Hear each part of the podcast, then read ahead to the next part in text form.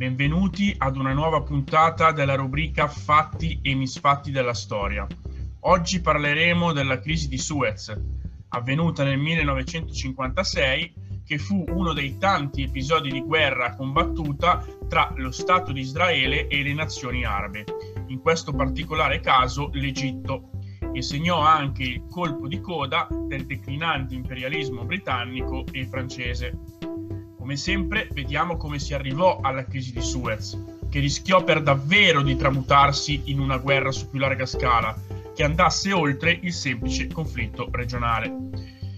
Nel luglio del 1952 lo Stato egiziano, fino a quel momento retto da Re Farouk, subì un colpo di Stato messo in piedi da un gruppo di giovani ufficiali, chiamati i liberi ufficiali, che volevano sostanzialmente svecchiare e ammodernare lo Stato e soprattutto toglierlo dalle grinfie delle potenze europee.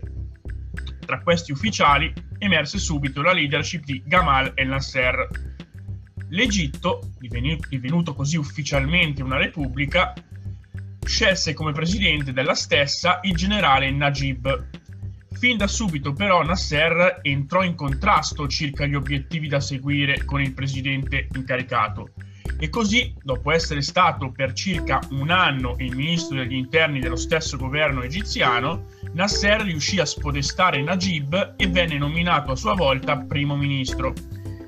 Egli cercò così di ammodernare lo Stato, governandolo però in maniera autoritaria e adottando una Costituzione repubblicana di chiara ispirazione socialista, Costituzione nata il 16 gennaio del 1956. In politica estera, invece, Nasser cercò di ottenere le simpatie di entrambi gli schieramenti presenti sulle poste sponde di quella che Churchill chiamò comunemente la cortina di ferro. Quindi cercò di trovare simpatie sia da parte del blocco occidentale capeggiato dagli Stati Uniti che dal blocco orientale capeggiato dall'Unione Sovietica, cercando finanziamenti e aiuti dall'una e dall'altra parte. Il sostegno americano, quindi del blocco occidentale, però entrò in crisi quando, nei primi mesi del 1956, quando venne reso noto l'acquisto di carri armati da parte dell'Egitto. Carri armati però comprati dalla Cecoslovacchia, stato di fatto satellite dell'Unione Sovietica, che gli americani interpretarono come un pericoloso avvicinamento di Nasser al blocco orientale. Gli americani così decisero come ritorsione di bloccare i finanziamenti all'Egitto per la già avviata costruzione dell'importantissima diga di Assuan sul fiume Nilo. Nasser, trovatosi improvvisamente senza soldi per finanziare l'ambiziosa costruzione, decise di ricavare il denaro necessario con una mossa clamorosa, nazionalizzando a sorpresa il canale di Suez, 26 luglio 1956 il canale era fin dalla sua nascita, nel 1869, in mano ad una compagnia chiamata la Compagnia del Canale di Suez, che era in sostanza controllata dalla Francia al 51% e dalla Gran Bretagna al 44%. Il canale di Suez, che aveva permesso praticamente una rotta commerciale più veloce per raggiungere le Indie, a metà degli anni 50 era divenuta la principale rotta del petrolio medio orientale, petrolio ormai diventato la prima fonte di energia utilizzata. Oltre a ciò, chiaramente, il controllo del canale generava numerosi introiti grazie ai pedaggi delle navi che attraversavano il canale. Chiaramente la nazionalizzazione del canale fu una mossa che non poté non allarmare le due potenze che fino a quel momento avevano controllato in maniera incontrastata il canale, la Gran Bretagna e la Francia. Essi avrebbero voluto intervenire, ma la nazionalizzazione non permetteva loro di intervenire giustificando l'intervento. Così cercarono di utilizzare un escamotage, anche perché temevano che un loro intervento diretto avrebbe potuto tramutarsi in sanzioni internazionali contro di loro. L'escamotage fu quello di coinvolgere una potenza medio orientale in ascesa, ovvero lo Stato di Israele, da poco nato.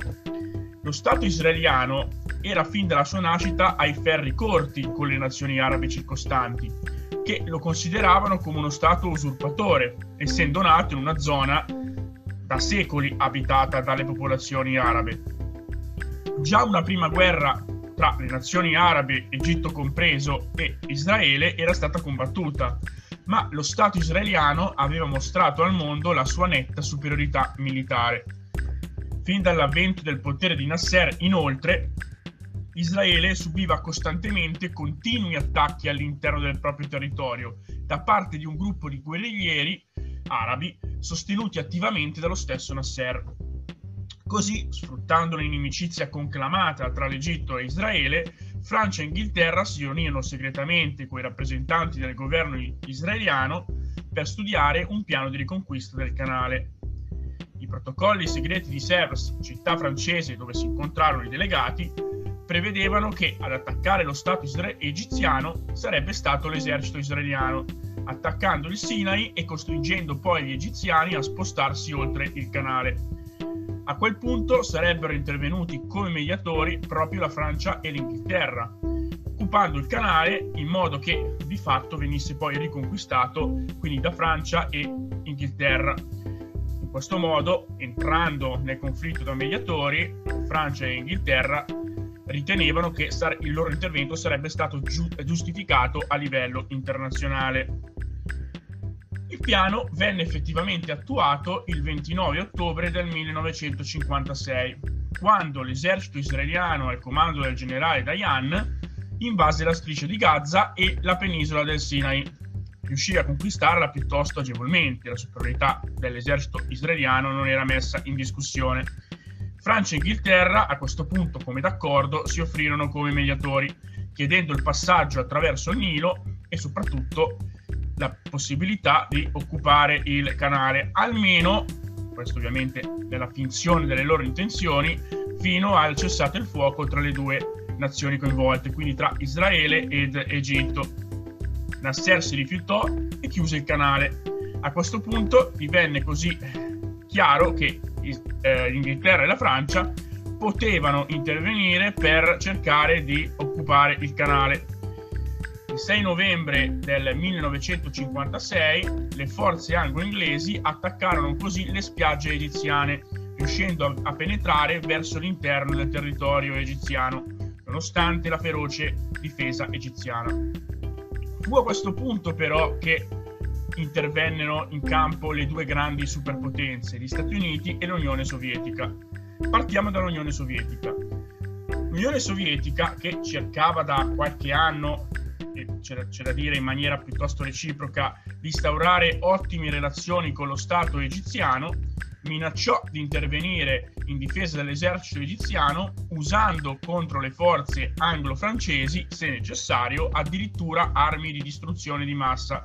I russi chiaramente si riferivano all'utilizzo dell'atomica.